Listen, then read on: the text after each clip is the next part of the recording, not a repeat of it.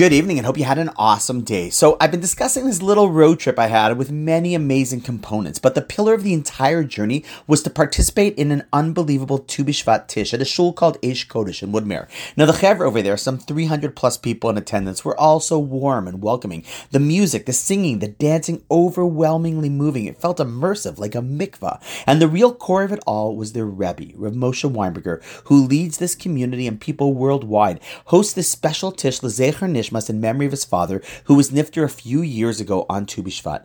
Rav Weinberger is someone whose love of every single Jew, whose love of learning, teaching, and living Torah in the deepest way, and whose love of Hashem is boundless, contagious, and being there was an experience beyond words and description.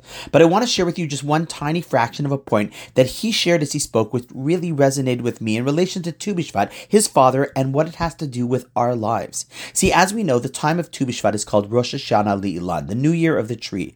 But the verse doesn't say of the trees in plural, Le'ilah note, but rather La'ilan, of the tree in the singular. So what is this tree?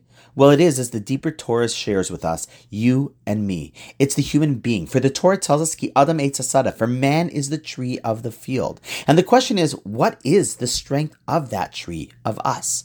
Well, simple. It's when it's rooted, when it draws sustenance from its roots. And thus, Tu B'Shvat is a reminder that it is a time to replant, for us to reconnect to our source and become rooted with our inspiration.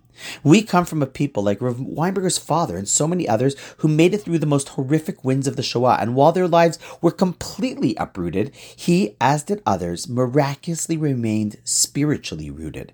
And yet today, so many people, despite having it better than ever in our generation, are often weak, distracted, and so easily uprooted from their source and their identity. Sadly, people are always running here or there and feel so busy and on the move. They're jumping from one chat to another, tweeting, watching this, and are so busy, but really, when you think about it, they're just very uprooted, and sadly, uprooted from a connection to others as well.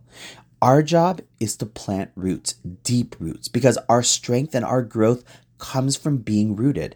This was just a short part of what I took away from his talk, but trust me, there was so much more. But at the end of the day, our job is to find a way to plant and strengthen our spiritual, deeper roots. That is the tachlis and the purpose of all of Tu B'Shvat.